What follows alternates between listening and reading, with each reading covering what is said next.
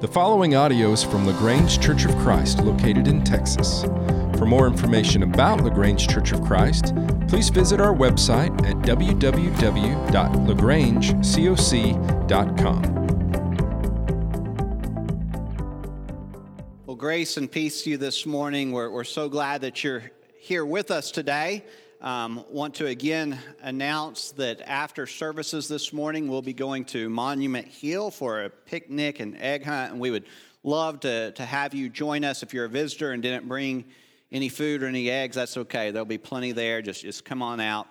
And if you need a, uh, directions or something, just find a, find a member after services.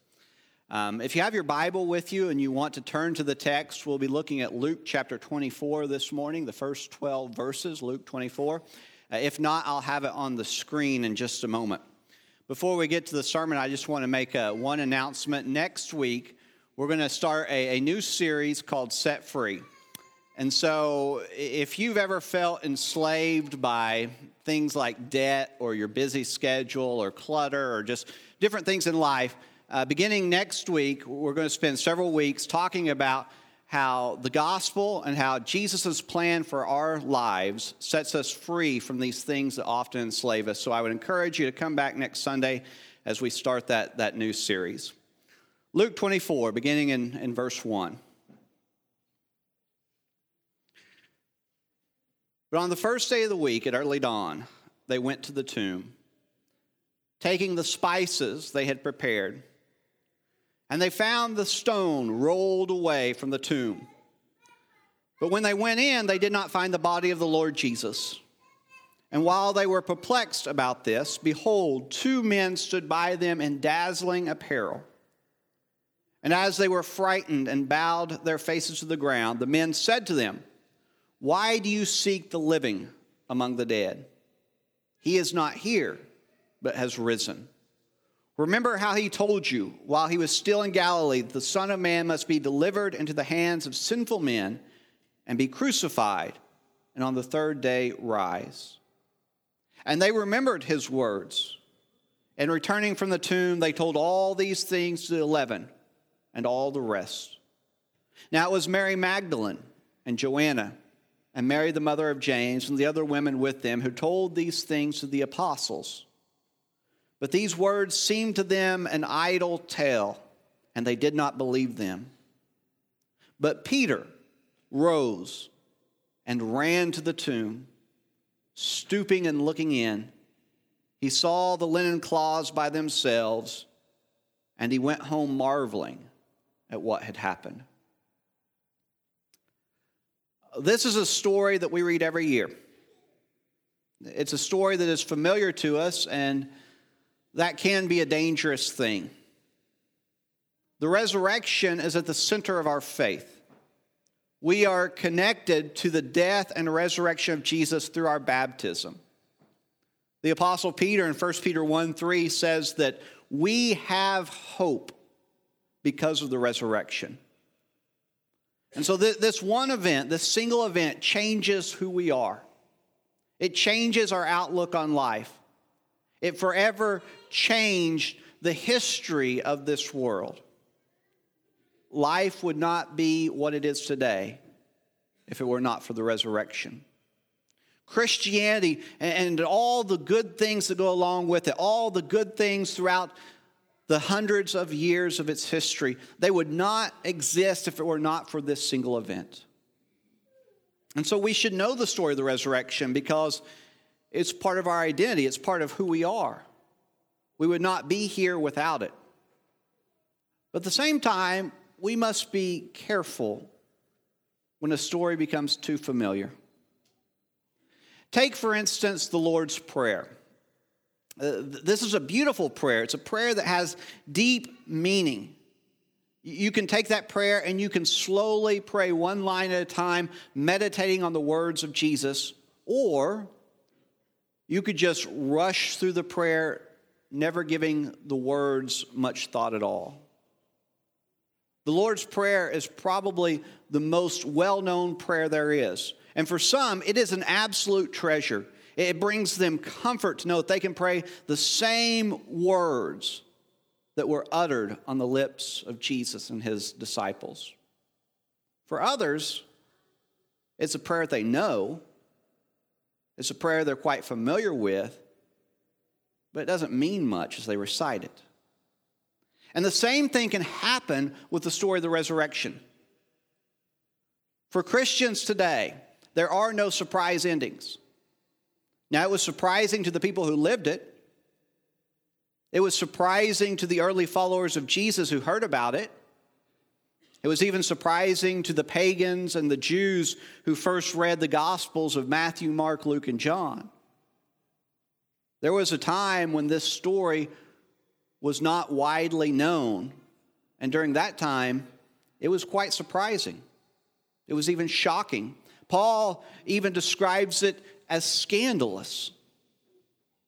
This was quite the story in its day, but nowadays, it's a story that, that many of us have heard lots of times.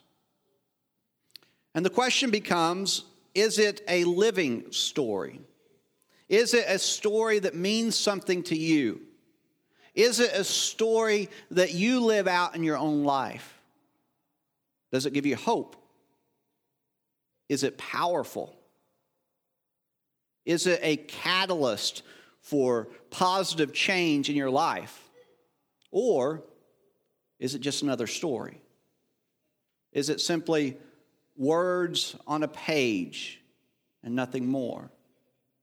Is it something that you politely listen to once a year, but it has little or no bearing on your life? And how you answer those questions is of utmost importance. It's going to greatly influence how you hear today's message. Because either this story is at the center of your life, or for you, today is just like any other day of the week. One of the ways we're able to grasp the, the magnitude of this story is by placing ourselves in it. We need to understand what it was like to be a disciple of Jesus in the first century. If this was you, if, if you were to um, make the decision to follow Jesus back then, then you would have placed your hope in this one man to rescue you from the evil forces that, that you were living with on a daily basis, primarily the Roman government. You would have been hoping for a new Exodus. And you have been looking for someone like Moses to come and to lead God's people out of the bondage that, were, that they were currently in. Uh, currently, they were being oppressed by the Roman government.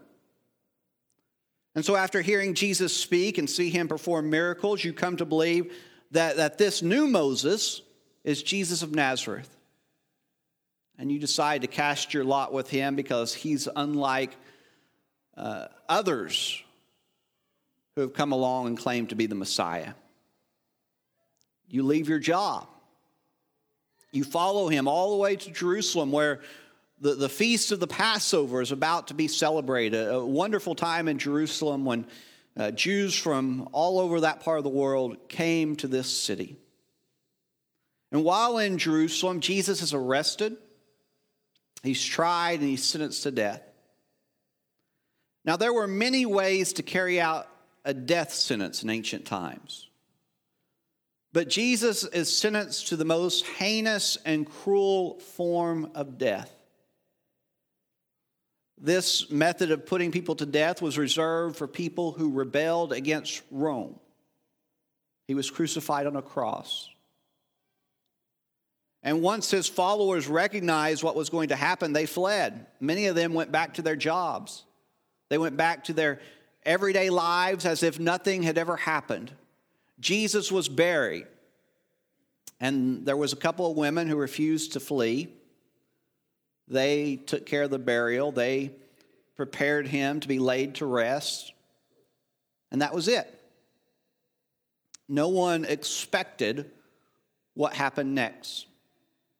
No one was ready for the events that were about to take place. In fact, several of the disciples did not believe it after they were told about it. They demanded to see it with their own eyes. One disciple refused to believe until he touched Jesus' wounds with his own hands. This story of resurrection told by the women who went to the tomb took some convincing. Why? Why did they need to be convinced? Well, it's because ancient people uh, believe just as we do today that, that dead people stay dead. They don't come back to life. And if someone says they did, then your first response may be to laugh at them. You would certainly be skeptical about their story. We're told what the apostles, Jesus' closest associates, thought about it in verse 11. These are the people who spent the most time with Jesus. These were the people who were his closest friends. And when they are told about this story, it says, But these words seemed to them an idle tale, and they did not believe them. After you bury a person, you do not expect that person to come back to life. And if they did, it would be shocking. It would be something that you never forgot. You would talk about it for the rest of your life. And this is what happened it, it took some convincing. They knew Jesus had been dead, they understood what crucifixion did to a person. They were aware of his burial. And so they, they didn't make this decision lightly. But once they came to this truth, there was no stopping it. This small group of believers shared this unbelievable story of death, burial, and resurrection with everyone they knew. And Christianity went from nothing to something. Why? It was all because of an empty tomb. None of this would have happened without it. Now, you may be wondering what this has to do with you. You understand how this might have turned the world upside down in the first century, but what about the 21st century? Well, the resurrection was a turning point in history. It was the beginning of something new, something the New Testament calls new creation. What happened on the cross was the greatest wrong that this world has known. A completely innocent man was sentenced to a cruel and demeaning death. And so, what we saw on the cross, what we witnessed there, was humanity's capacity for evil. God's own people, think about that. The, the, the, people of God, they chanted for the Son of God to be put to death. Rome, although they could find nothing wrong, they just went along with the plan. How powerful is the mob mentality? How easy is it to, to join the masses and not consider the consequences of one's actions? How often do we stand by and allow evil to go on without saying a word? It probably happens more than we would like to admit. Now, the people in the, in the crowd that day were not all evil. They weren't all evil people, but they did an evil thing. And something like that could happen to any of us if we're not careful. We see what evil, what evil is capable of on the cross. But God did not allow evil to have the last word. The crowd, Caiaphas, and Pilate, they all proclaimed Jesus guilty, but God overturned the verdict. He raised Jesus from the dead, He gave him new life, and Jesus received a resurrected body. Evil and death were defeated, and something new began.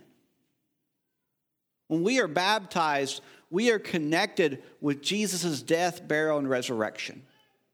And that same power that raised Jesus from the grave now lives in us. We are a new creation, as the Apostle Paul says in 2 Corinthians 5:17. We have a new outlook on life. We have a new mission. We have a new way of seeing things. And although evil has been defeated, it's been conquered, it's not giving up the fight. We saw the effects of evil last week in Brussels. Evil is alive and well. And we're reminded of each time we turn on the news, each time that we hear of another terrorist attack. But, but evil is not something that only happens in faraway countries, it happens here. It is alive in the towns and neighborhoods in which we live. And evil can strike at any place, at any moment. And so, what do we do when evil strikes? What do we do when we hear of another tragedy where innocent life is taken from us? Well, we mourn with the grieving. We lament the fact that evil is real and it's alive. We acknowledge its existence and we renounce it. But we also have hope. And we can have hope because of a single event that happened 2,000 years ago. And so there are several responses that we need to have to evil. But hope should always be our strongest. Because no matter what happens, we know and we believe that God will right all wrongs. This is why he is called a just God. Whatever is not right, he will one day make it right. And we know this because this is what he did after the greatest act of evil this world has ever known. After his innocent son suffered and died on a cross, he righted the wrong. He overturned the verdict. He reversed the decision. He overcame evil and He gave us new creation.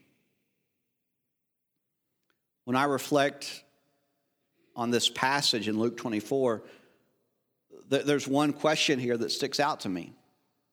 When the women go to the tomb, they, they find uh, two men in dazzling clothing. In other accounts, they're called angels.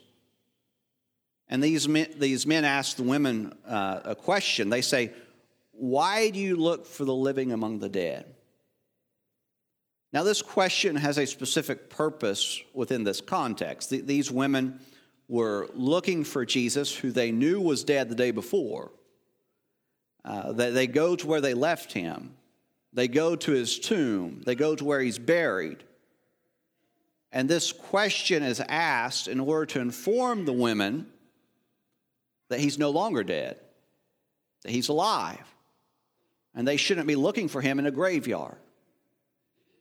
Now, we know the question means all that, but, but I believe it goes deeper.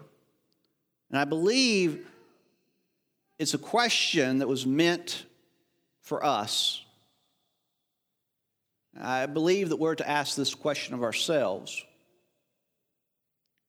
Why do you look for the living among the dead? We're all seeking something. And not just something, we're seeking something that is living. We're seeking something that makes our life meaningful. We're seeking something that gives us purpose. We're seeking joy. We're seeking love. We're seeking something that fills us with hope. And the problem is that we don't always look in the right places. And when we don't look in the right places, this leaves us unfulfilled. And sometimes this can be quite tragic. Maybe you know someone who desperately wants love, but they keep up uh, they keep ending up in these toxic relationships where the person cheats, um, or the person's no good, or maybe they're even abusive, and they're seeking the living among the dead. We all need love, but they're looking for it in all the wrong places. And this happens all the time. It, it can happen to any one of us. Maybe we seek our fulfillment in possessions. We think that owning a nice home and a nice car, well, that's just going to make us happy. That's going to fulfill this desire within us. Maybe we seek fulfillment in what we do. If we work hard enough and we, we climb that company ladder, then one day it's going to all pay off. Maybe we seek fulfillment vicariously through our children. You know, if they're successful, if they're a good athlete, if they're a good student, then, then that's where we're going to get our fulfillment. Now, there's nothing wrong with owning a house and doing well at our job or encouraging our kids to be successful. In fact, those are very good things, but they're not the source of life. They're not guarantees that no matter what happens, we'll always have love and we'll always have hope. There has to be something more. There has to be something greater that will give our life purpose and meaning in the middle of tragedy. There has to be something that fills us with hope even when evil takes away what we love. There has to be something that surrounds us with love, whether we're on top of the world or whether we've hit rock bottom. And the thing that we seek, the source of all life, revealed himself to us 2,000 years ago in an empty tomb. God is the God of hope. He is the God of new life. He is the God of resurrection. And when we give ourselves to Him and are baptized into Christ, then He has promised that we'll be resurrected just as Jesus was. Augustine famously said, Our hearts are restless until they rest in God. Our hearts are restless until they rest in God. We are born into this world searching for the source of life. And people try and fulfill this longing in many different ways, but there's only one true source that gives us the, the, the living water, as Jesus talks about, that we longingly seek. And so the question this morning is not, are you searching? The question is, where are you searching? Where are you looking? Are you seeking what your heart desires? Among the living or among the dead? There are lots of things in this life that don't deliver. And, and that's simply because they're incapable of giving us what we desperately need.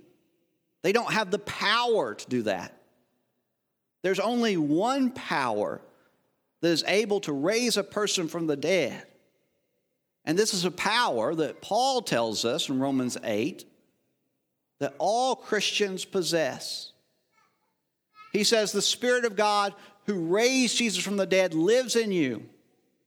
And just as God raised Christ Jesus from the dead, he will give life to your mortal bodies by this same Spirit living within you. Every Christian has resurrection power within them. God has given us everything that we need. We are connected to the true source of life. But sadly, there are times when we don't take advantage of this because we're off looking somewhere else. We're off looking for something more. And it's right inside of us. So, the one thing that you need to hear this morning is that the tomb is empty. Jesus has been raised from the dead. And that same power now lives in you. There's nothing else you need.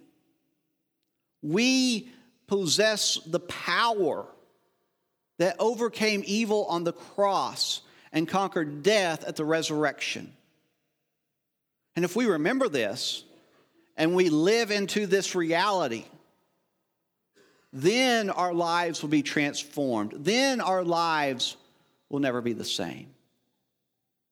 Evil has no power over us, death has no power over us. We are one with Christ, and we have nothing to fear because he lives. Let's pray.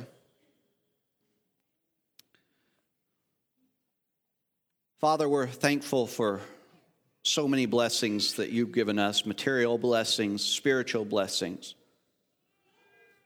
But more than anything, Father, we're thankful for the blessing of resurrection and the power of the Holy Spirit who lives within us. May we not get distracted by other things in this life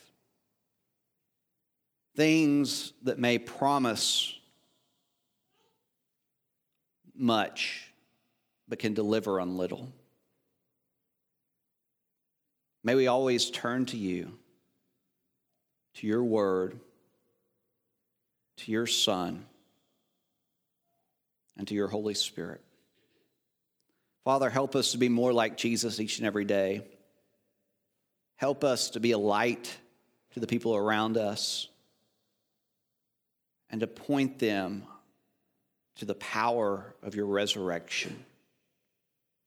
An event that, cha- that changed history and an event that changed our lives.